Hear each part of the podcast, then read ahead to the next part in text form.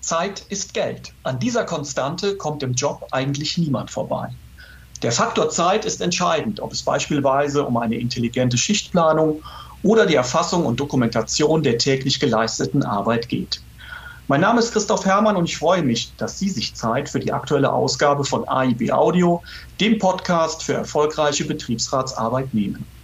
Meine Kollegin Eva Maria Stoppkotte, Chefredakteurin der Fachzeitschrift Arbeitsrecht im Betrieb, ist heute im Gespräch mit zwei nominierten Gremien für den Deutschen Betriebsrätepreis 2021. Diese haben sich einerseits mit dem komplexen Thema der Schichtplanung unter Corona-Bedingungen und andererseits der Einführung eines einheitlichen Zeiterfassungssystems befasst. Zu Beginn geht es dafür an den schönen Mittelrhein nach Andernach, wo das Unternehmen Finzelberg pflanzliche Extrakte für den internationalen Pharma- und Gesundheitsmarkt produziert.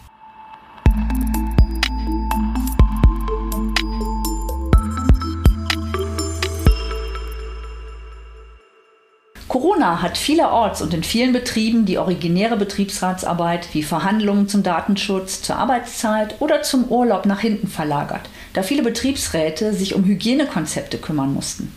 Nicht ganz so war es beim Betriebsrat der Finzelberg GmbH und Co. KG. Hier wurde gerade durch Corona und das Aufrechterhalten müssen von Produktionslinien unter Corona-typischen Hygienevorschriften der Weg für eine Betriebsvereinbarung zu zwei neuen Schichtmodellen geebnet. Ich begrüße nun ganz herzlich den Betriebsratsvorsitzenden von Finzelberg, Wolfgang Hell. Hallo Wolfgang. Hallo. Besonders als Produktionsbetrieb musstet ihr, wie so viele andere Betriebsräte auch, auf Corona die behördlichen Anordnungen reagieren. Dennoch hat Corona eure Betriebsratsarbeit im Hinblick auf Arbeitszeiten befeuert.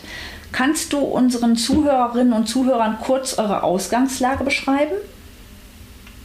Ja, da muss man sehr wahrscheinlich erstmal sehr weit ausholen, dass dieses Schichtsystem, was wir hatten, ein Vollkonti-Vierschichtsystem 2003, aus der Not heraus geboren wurde und dieses Schichtsystem folgende Vorteile beinhaltet. Wir können also bis zu 10 Prozent des Umsatzes nach oben und nach unten verlagern, ohne betriebsbedingte Kündigungen oder Einstellungen durchzuführen.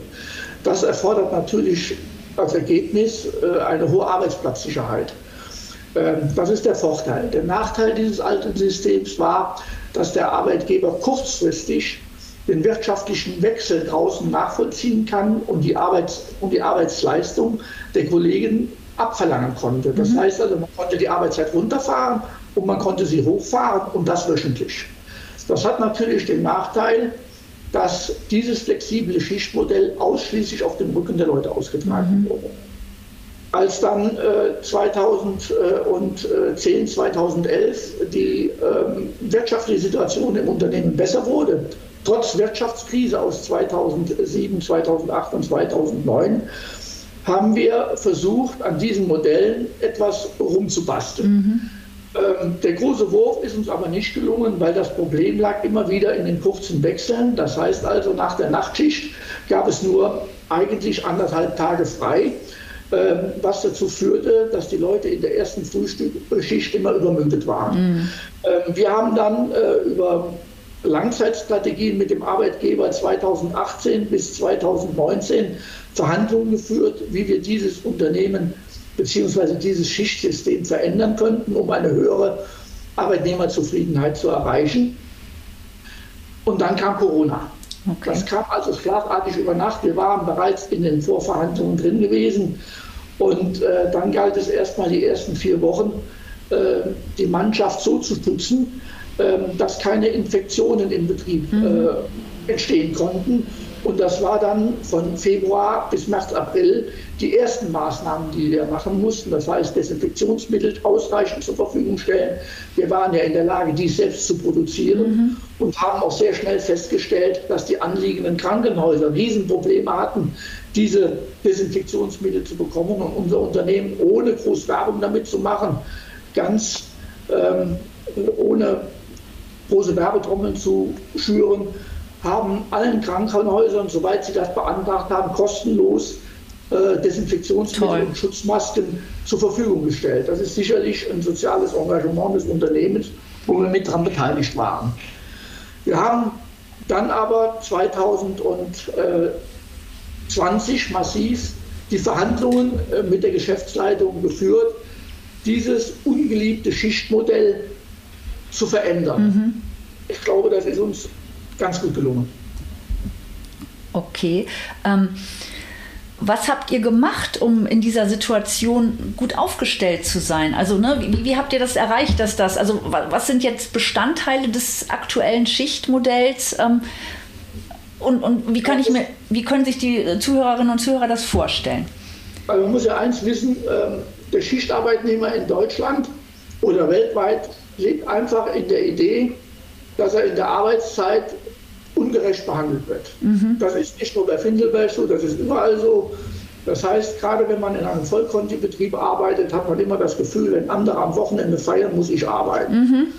Dass das natürlich äh, dementsprechend bezahlt wird, wird da meistens vergessen. Aber Geld in der Welt ist nicht alles. Und gerade hier, wenn wir in die jüngere Generation schauen, ist Familie, Freizeit, Work-Life-Balance ein hoher gewichteter Punkt.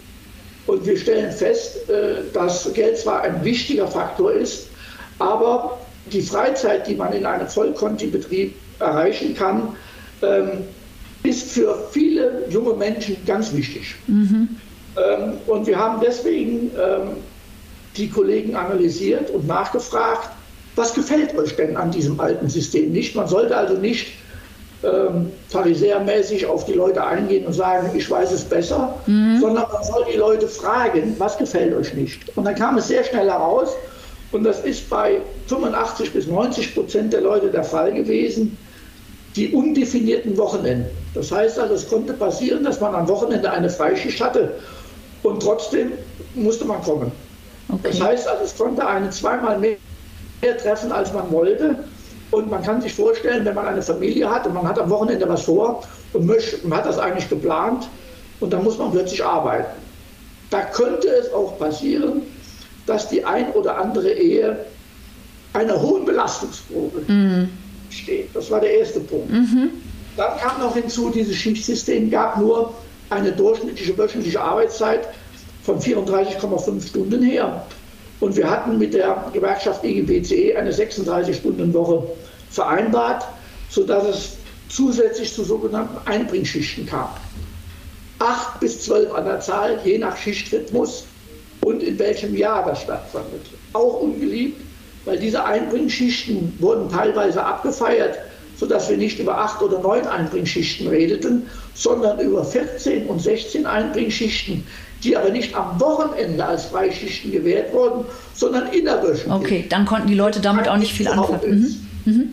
Der dritte Punkt war dann der kurze Wechsel zwischen Nachtschicht und Frühschicht, mhm. der den biologischen Rhythmus von Tag und Nacht komplett aus den Angeln hebt. Sodass man sehen konnte, wenn die aus der Nachtschicht rauskamen und die erste Frühschicht, dann haben sich dann in der Kantine 16 Leute angeschrieben. Die waren einfach müde. Ein dritter Tag wäre wichtig gewesen. Und wir sind dann rangegangen, haben diese Unzulänglichkeiten abgefragt und dann haben wir noch Folgendes gefragt, was ist denn, wenn wir die Arbeitszeit verringern, wie sieht das denn mit dem Geldverlust aus? Mhm. Wenn wir weniger, verdient man ja auch weniger Geld. Und da sagten natürlich 90 Prozent, weniger arbeiten und gleiches Geld. Geldverlust ist ganz schlecht. Mhm. So, da mussten wir was kreieren, wie wir den Geldverlust weitgehend abfangen können und äh, man kann heute sagen, wichtig waren klar definierte Wochenenden, keine mhm. Einbringschichten, kurze Wechsel, Minimierung bis Wegfallen geringer oder kein Geldverlust. Das war die Aufgabenstelle. Mhm. Okay, das war ja ein bunter Strauß, den ihr da zu bewerkstelligen hatten. Noch mal eine Frage vorher. Ähm, das war ja die Zeit, wo Corona war und die Leute waren ja teilweise auch äh, im Abstand. Wie habt ihr da die Befragung durchgeführt? Also man kann ja nicht sagen Abstand, äh, die waren weggesperrt. Ja, okay. war, okay. Muss das irgendwie Knast. Ähm, äh, das ist also so, ähm, es galt von vornherein Abstand halten 1,50. Mhm. Mindestens 1,50 Meter Abstand, äh, Maske tragen, Hände waschen, die ganzen AHA-Regeln, die wir alle kennen. Das war Pflicht. Ähm, ich konnte aber trotzdem in unserer Kantine, die wir dann ab Juni im letzten Jahr wieder geöffnet haben mit unserem Hygienekonzept, da hatten wir Luftwäscher drin auf Raten des Betriebsrates. Da hat vorher kein Mensch dran gedacht. Mhm. Plexiglasscheiben, wo wir die Leute äh, während sie Sprachen voneinander trennen konnten. Äh, 1,50 Meter mindestens Abstand. Äh, Tische wurden nach jeder Sitzung desinfiziert. Und ich bin dann zu den Leuten hingegangen in die Kantine und habe mit denen gesprochen, weil bis zu 18 Leute konnten wir in der Kantine äh, weiterhin ihre Pausen machen lassen. Oder man konnte sie reinrufen. Auch unser Betriebsratsbüro, 36 Quadratmeter groß, äh, CO2-Messer ist da installiert, mhm. der also die Partikel in der Luft misst. Ähm, und bis zu zwei, drei Leute konnte ich dann auch ins Betriebsratsbüro kommen lassen. Aber immer nur die Zone, die im Augenblick da ist. Ich konnte also nicht Extraktion und Trocknung mischen. Das ja. geht nicht. Okay. Musste immer eine Zone abgeschlossen sein, lüften, desinfizieren, nächste Zone rein. Also mhm. Das war schon sehr aufwendig. Das war aufwendig und das hat auch viel Zeit gekostet, nehme ich mal an. Aber das Ergebnis lässt sich ja sehen. Die Leute sind, so also wie ihr es beschrieben habt in eurem Projekt, sehr zufrieden mit dem Ergebnis. Ähm, ja. Wie konntet ihr denn den Arbeitgeber davon überzeugen? Also ihr habt dann die Befragung gemacht und habt äh, diese drei Punkte auch äh, quasi analysiert und euch da nochmal überlegt, wie können wir das und das irgendwie, also den Geldverlust minimieren, was kann man da noch machen? Wie konntet ihr den Arbeitgeber davon überzeugen, dass, dass er es ändern muss? Ja, also äh, wir hatten erstmal festgestellt, wenn eine Mannschaft unzufrieden ist, ist sie auch nicht leistungsfähig. Mhm. Äh, wir haben also gesehen, dass in den letzten Jahren die Leistungsbereitschaft oder die Bereitschaft fürs Unternehmen zu brennen etwas abgenommen hat. Ähm, und das lag auch daran, dass äh, man viele Dinge ähm, einfach von Seiten der Geschäftsleitung anders gesehen hat, als die Leute das wahrgenommen haben. Ähm, wir haben 2017 haben wir über eine schwierige Verhandlungsfunktion eine Umkleide- und Wegezeit erstritten. Mhm. Äh, es ist ja so, äh, wenn wir über Umkleide- und Wegezeiten reden, hat der Arbeitnehmer also keinen Rechtsanspruch, dass die Umkleidezeit oder die Wegezeit bezahlt wird. Äh, wir konnten aber bei Finselberg haben wir, wir sind ein Pharmabetrieb, eine sogenannte SOP. Standard Operating Procedure heißt die. Mhm. Das heißt ein Standardverfahren, und nach diesem Standardverfahren muss der Arbeitnehmer sich umziehen, bevor er seine Arbeitsleistung erst erbringen kann. Okay, also das wird mitgestempelt, das wird dann mitgestempelt, Wolfgang, oder? Ja, das wird mitgestempelt. Das ist also Arbeitszeit und zwar, ich kann das kurz erklären für diejenigen, die im Schichtbetrieb nicht so firm sind. Mhm. Ein Taucher kann seinen Tauchgang erst beginnen, wenn er den Taucheranzug angelegt hat. Mhm. Ein Taucher ohne Taucheranzug taucht nicht. Das ist Fakt. Und genauso ist das bei einem, äh, äh in einem Pharmabetrieb. Ein, äh, ein äh, Chemikant oder ein äh, gewerblicher Arbeitnehmer kann erst seine Arbeit aufnehmen, wenn er das Rüstzeug angezogen hat. Und das ist Arbeitszeit. Mhm. Das war eine sehr harte Auseinandersetzung mit dem Arbeitgeber, das aber dann dazu geführt hat, dass 64 Stunden im Extraktionsbereich als Arbeitszeit angerechnet worden ist und 74 Stunden im Trocknungsbereich. Der Unterschied von 10 Stunden beinhaltet, dass in einem Bereich sich eingeschleust werden muss, im anderen nicht. Okay. Daher die Differenz. Und wir hatten natürlich eine Erschwernis von 50 Euro. Äh, das ist etwa zwei Stunden. Diese beiden Dinge haben wir hergegeben und haben dafür aber Pausenzeiten bezahlt bekommen. Mhm, mh. Und die Pausenzeiten sind etwas mehr als das, was ich eben gerechnet habe. Und das führt natürlich dazu, wenn ich nur noch 34,5 Stunden arbeite, dann die Pausenzeiten dazu rechne, ich auf 36,77 Stunden komme und somit einen höheren Grundlohn habe. Und damit konnten wir den Lohnverlust bei der Arbeitszeitverkürzung abfangen. Super.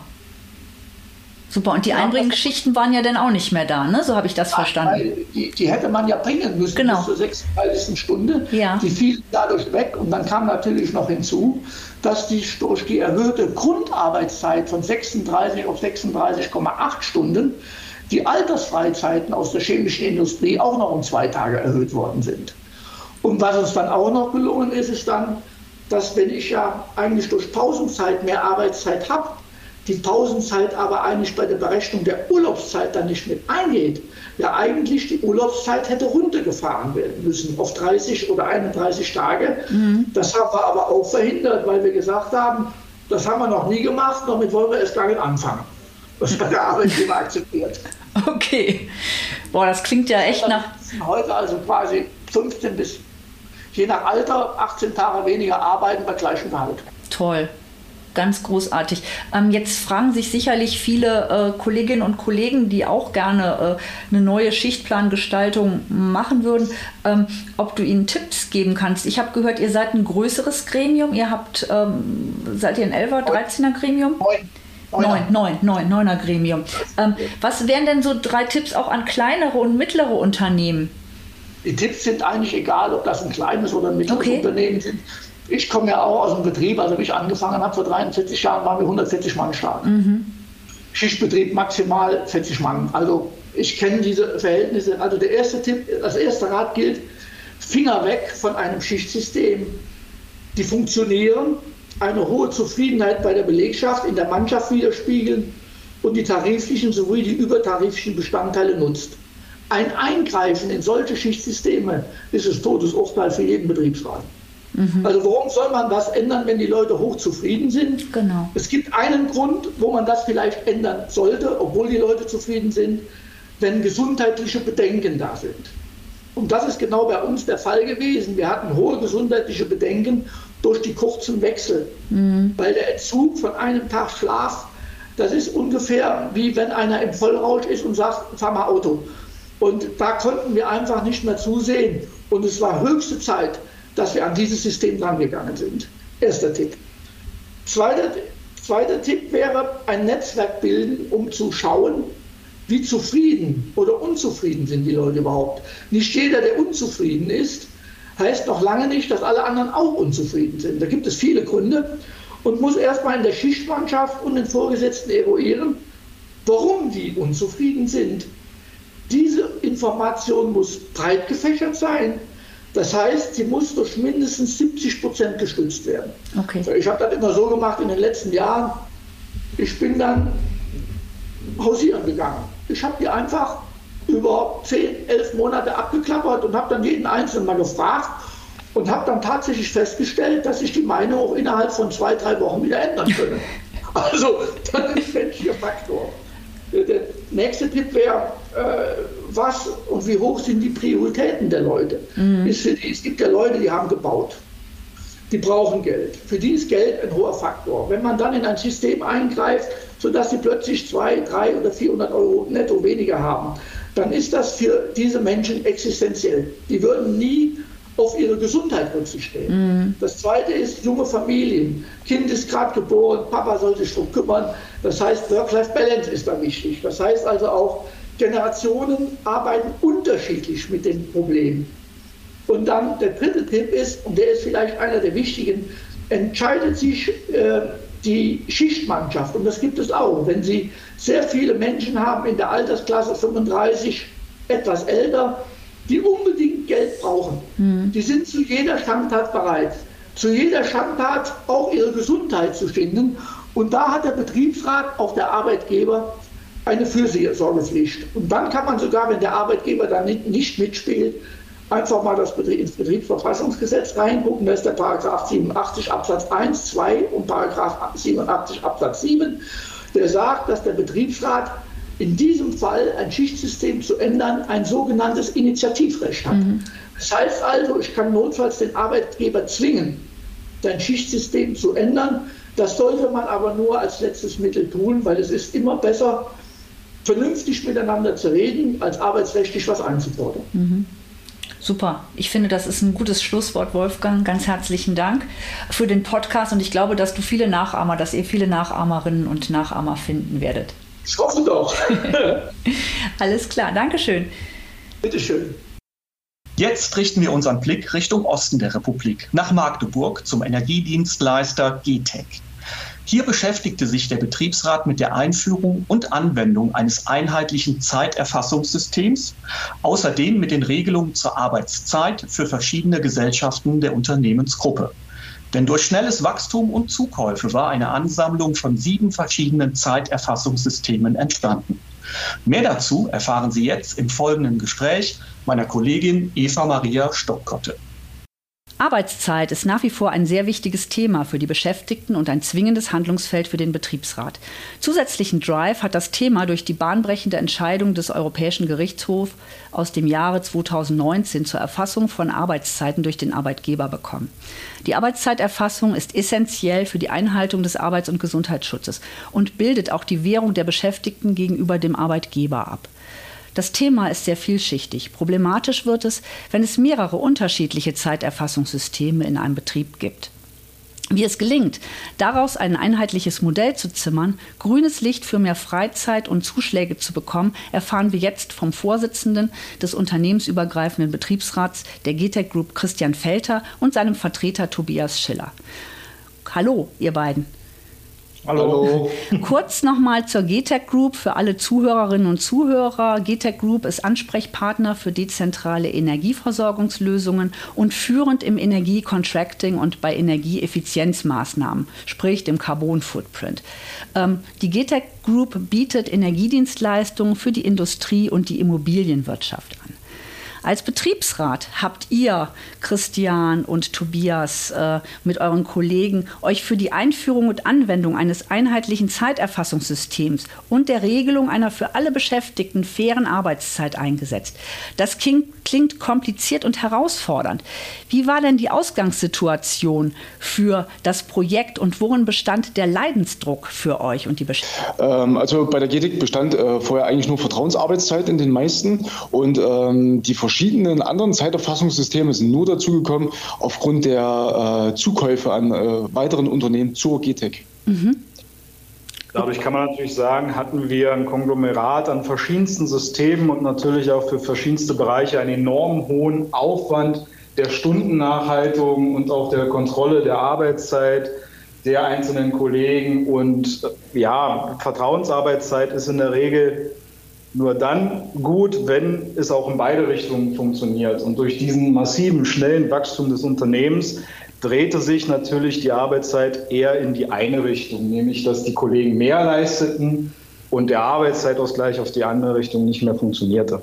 Okay, ich habe in eurer Projektbeschreibung gelesen, es sind sieben, also ihr hattet sieben Arbeitszeiterfassungssysteme bei euch vor Ort. Stimmt ja. das? Ja, und das ist natürlich auch echt äh, krass, das Teil dann irgendwie in ein Arbeitszeiterfassungssystem runterzubrechen, sprich auch diese Vertrauensarbeitszeitkultur äh, so ein bisschen auch aufzubrechen seitens des Arbeitgebers, richtig? Ja, das war schon eine große Herausforderung, ähm, zumal man hier auch sagen muss, dass der Arbeitgeber an der Stelle ja auch mit ähm, sehr vielen verschiedenen äh, Systemen zu arbeiten musste mhm. und natürlich auch die Kollegen bedienen musste. Das hat es natürlich auch für den Arbeitgeber einfach gemacht an der Stelle. Okay. Der Leidensdruck natürlich bestand auch beim Arbeitgeber, diese Systeme zu vereinheitlichen, denn ein, eine Lösung Richtung Excel-Export ist nun mal keine Lösung.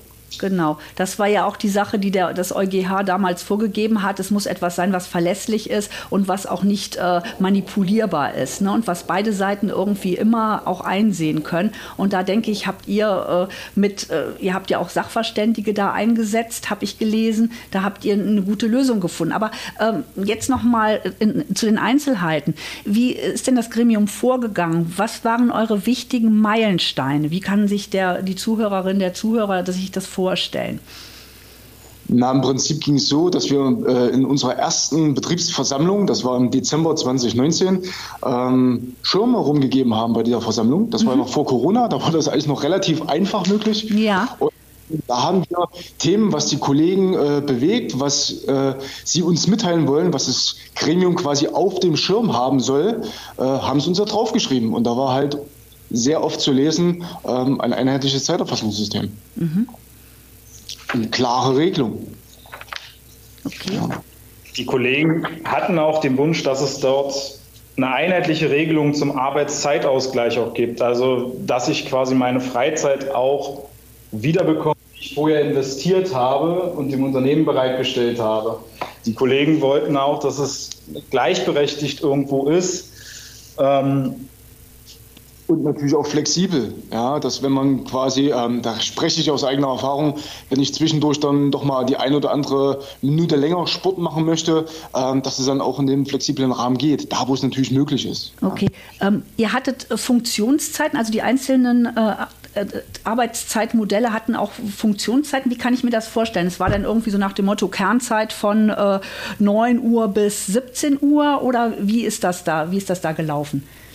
Genau, also in den Bereichen, die mit Vertrauensarbeitszeit tätig waren, hatten die Kolleginnen und Kollegen Kernarbeitszeiten mhm. hinterlegt, in denen sie anwesend sein mussten. Ja. Der, und es gab organisatorische Anweisungen, dass natürlich die Geschäftszeiten gedeckt sind, die sich natürlich über einen größeren Zeitraum erstreckt haben, was ja in der Energiewirtschaft logisch ist, mhm. ja, ganz mhm. zwingend erforderlich ist. Und in den anderen Bereichen, wo tatsächlich Zeiterfassungen hinterlegt waren, haben wir auch viele Kollegen gehabt, die in Schichtsystemen gearbeitet haben und auch immer noch arbeiten und natürlich bestimmte Rufbereitschaftszeiten dann genauso abgedeckt haben. Also gerade der Servicebereich von Servicemonteuren. Okay. Ähm, und an welchen Stellen hat es dann geknirscht, als ihr, also ihr seid dann ja vorgegangen, habt mit dem Arbeitgeber das besprochen äh, und habt ihm wahrscheinlich auch einen Vorschlag äh, ähm, vorgelegt, wie ihr quasi beteiligungsorientiert, den ihr natürlich bei den Beschäftigten abgefragt habt. Ähm, ähm, wo, hat, wo hat er denn irgendwie, wo ist das, hat das geknirscht bei dem? Naja, wir mussten uns erstmal auf ein einheitliches System einigen. Ähm, wir brauchten eine, eine, Erfassung, ich sag mal, nicht nur per Stechuhr oder sowas, mhm. wie das in Betrieben vielleicht möglich ist. Aber das ist bei unserer Struktur sehr, sehr schwer umsetzbar, fast unmöglich, würde ich sagen. Und ähm, wo es dann, ich sag mal, in den einzelnen Verhandlungen, wir hatten ja wirklich sehr viele Verhandlungstermine, dann doch geknirscht hat waren, wie geht es mit Zuschlägen? Ja? Wir haben ja durch diese verschiedenen Zukäufe an Unternehmen auch verschiedene Zuschlagsmodelle. Ja. Ich äh, hinbekommen. Ja, auch immer zum Wohl der Kollegen. Wir wollten ja niemandem was wegnehmen. Okay. Also musstet ihr quasi das ganz neu entwickeln, ja, und äh, auf dem Status quo aufbauen und vielleicht noch ein bisschen was mit rausholen, wenn es geht. Quasi, wir haben auf dem weißen Blatt Papier angefangen, aber das, das kannten wir ja, weil wir haben ja 2019 mit dem Betriebsrat auf dem weißen Blatt Papier angefangen. Okay, also ihr seid auch ein ganz junges Gremium. Genau, also wir, wir sind gegründet, Schnitt. also ja, August 2019 was. Okay, ja, also das ist ja schon auch äh, sehr jung und da gleich äh, mit, einer, mit einer sehr herausfordernden äh, ähm, Tätigkeit beschäftigt, nämlich eine Arbeitszeiterfassung äh, einfach mal so hinzubekommen, eine Kultur zu verändern äh, und dann nochmal was für die Beschäftigten damit rauszuholen. Genau, aber wir hatten natürlich die große Herausforderung. Also wir haben angefangen, dass wir im Dezember 2019 eine Arbeitsgruppe bei uns im Betriebsrat gegründet haben, die sich mit der Thematik Zeiterfassung und Umgang mit Arbeitszeit beschäftigen äh, sollte und natürlich auch wollte. Aber wir hatten natürlich auch eine enorm große Herausforderung mit der Corona-Pandemie. Mhm. Also unser erstes BV sollte die zur Arbeitszeit mit sein.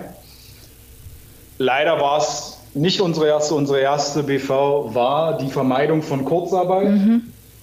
Unsere zweite BV war dann die Kurzarbeits-BV und somit ja, konnten wir dann erst in die Arbeitszeit richtig reinstarten. Richtig, aber ganz kurz zur Kurzarbeit. Wir haben dann auch sehr gute Verhandlungserfolge gehabt an der Stelle, ähm, dass wir aufgestockt haben auf 95 Prozent. Okay, das ist ja auch ein tolles Ergebnis. Also wenn denn in die Kurzarbeit gegangen, ihr habt euch ja lange da, dagegen gewehrt, so habe ich es jetzt eben verstanden. Ne? Aber wenn es dann sein muss, um halt Beschäftigung zu sichern, äh, ist es natürlich wichtig, die Beschäftigten da auch nochmal abzuholen, äh, dass sie nicht ganz so viel Geld verlieren. Ganz genau. Mhm.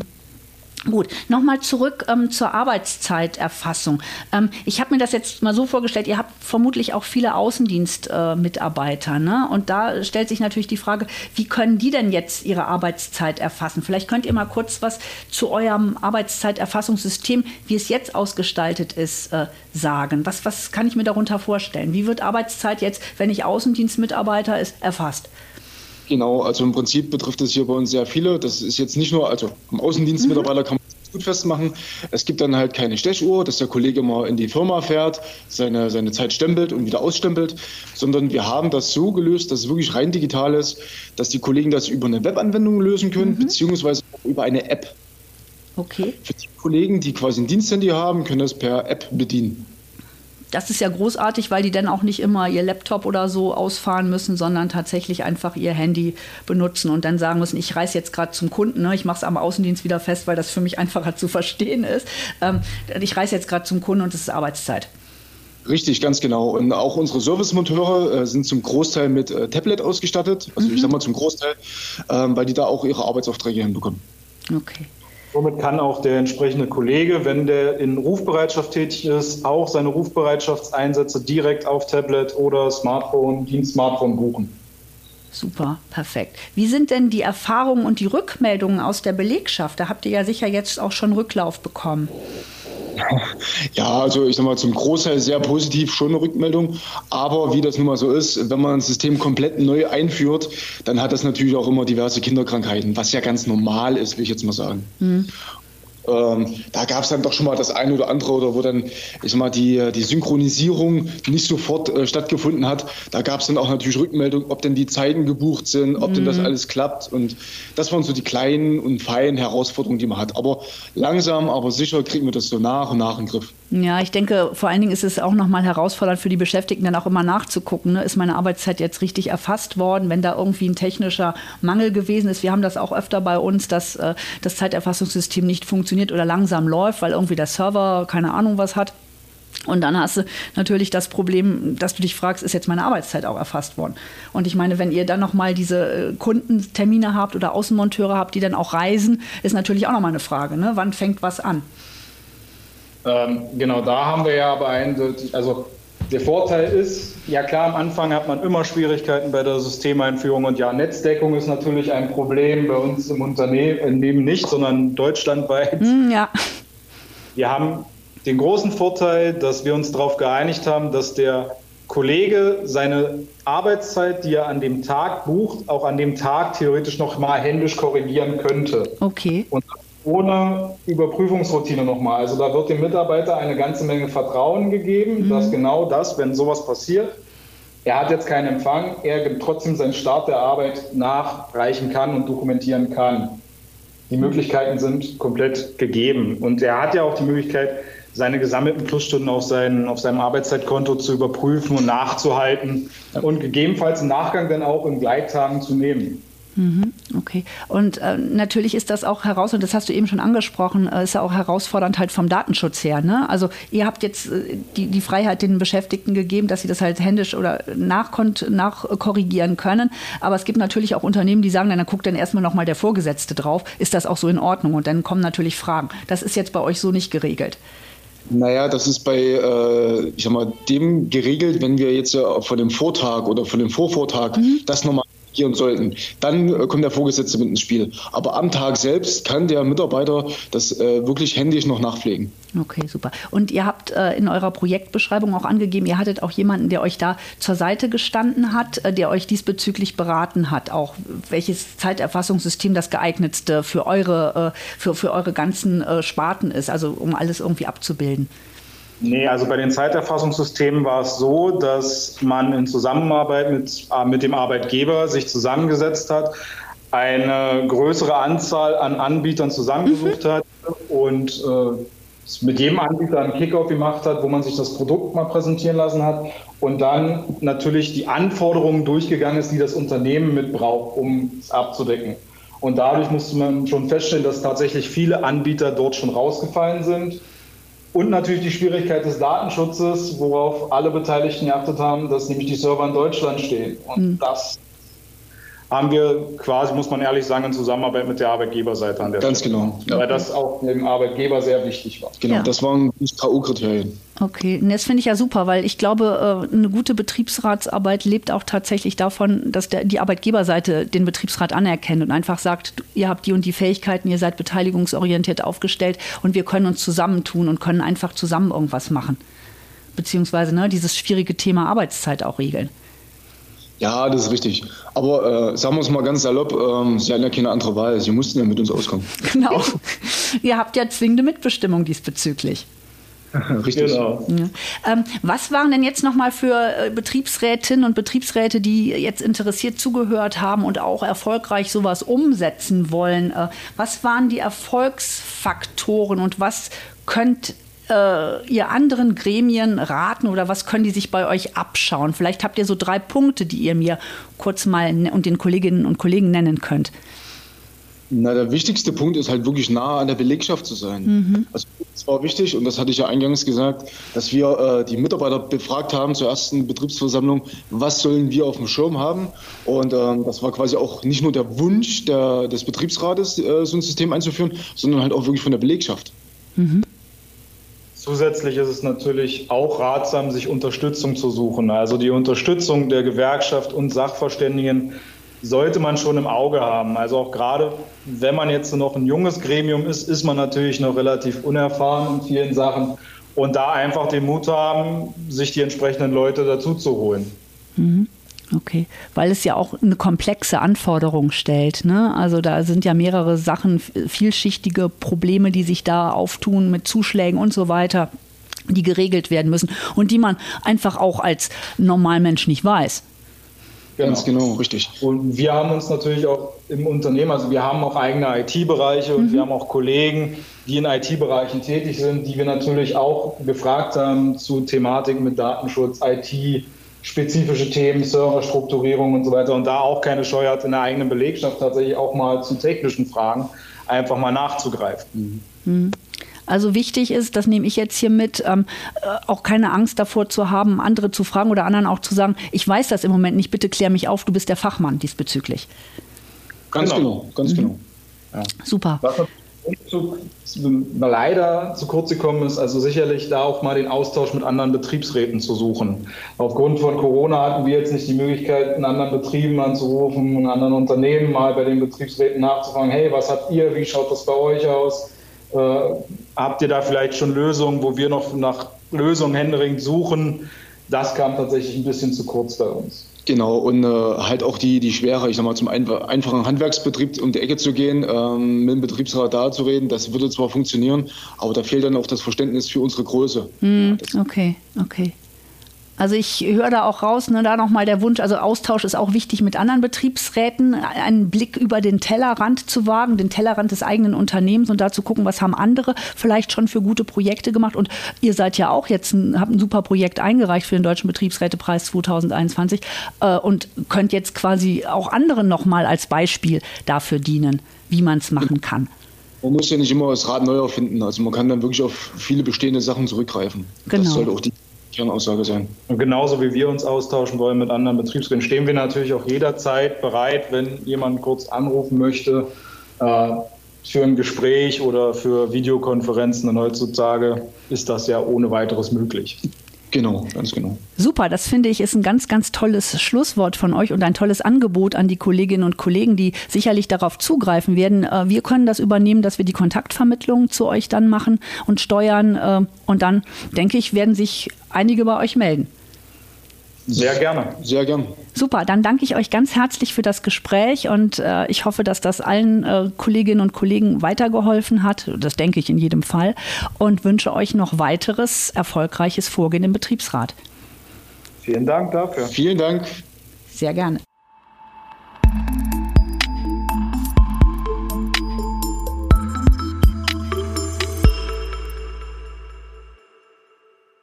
Vielen Dank für Ihre Zeit. Wenn Sie mehr zu den Nominierten des Deutschen Betriebsrätepreises 2021 erfahren möchten, dann finden Sie unter www.dbrp.de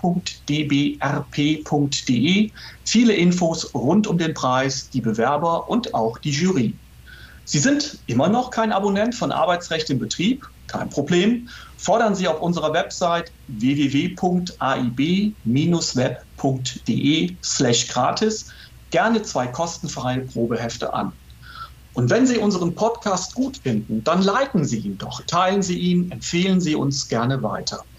Und wenn Sie eine Idee für ein Podcast-Thema haben, dann nicht Sie raus damit an podcast.aib-web.de. Das war's mal wieder für heute bei AIB Audio, dem Podcast für erfolgreiche Betriebsratsarbeit. Haben Sie eine gute Zeit. Wir hören uns.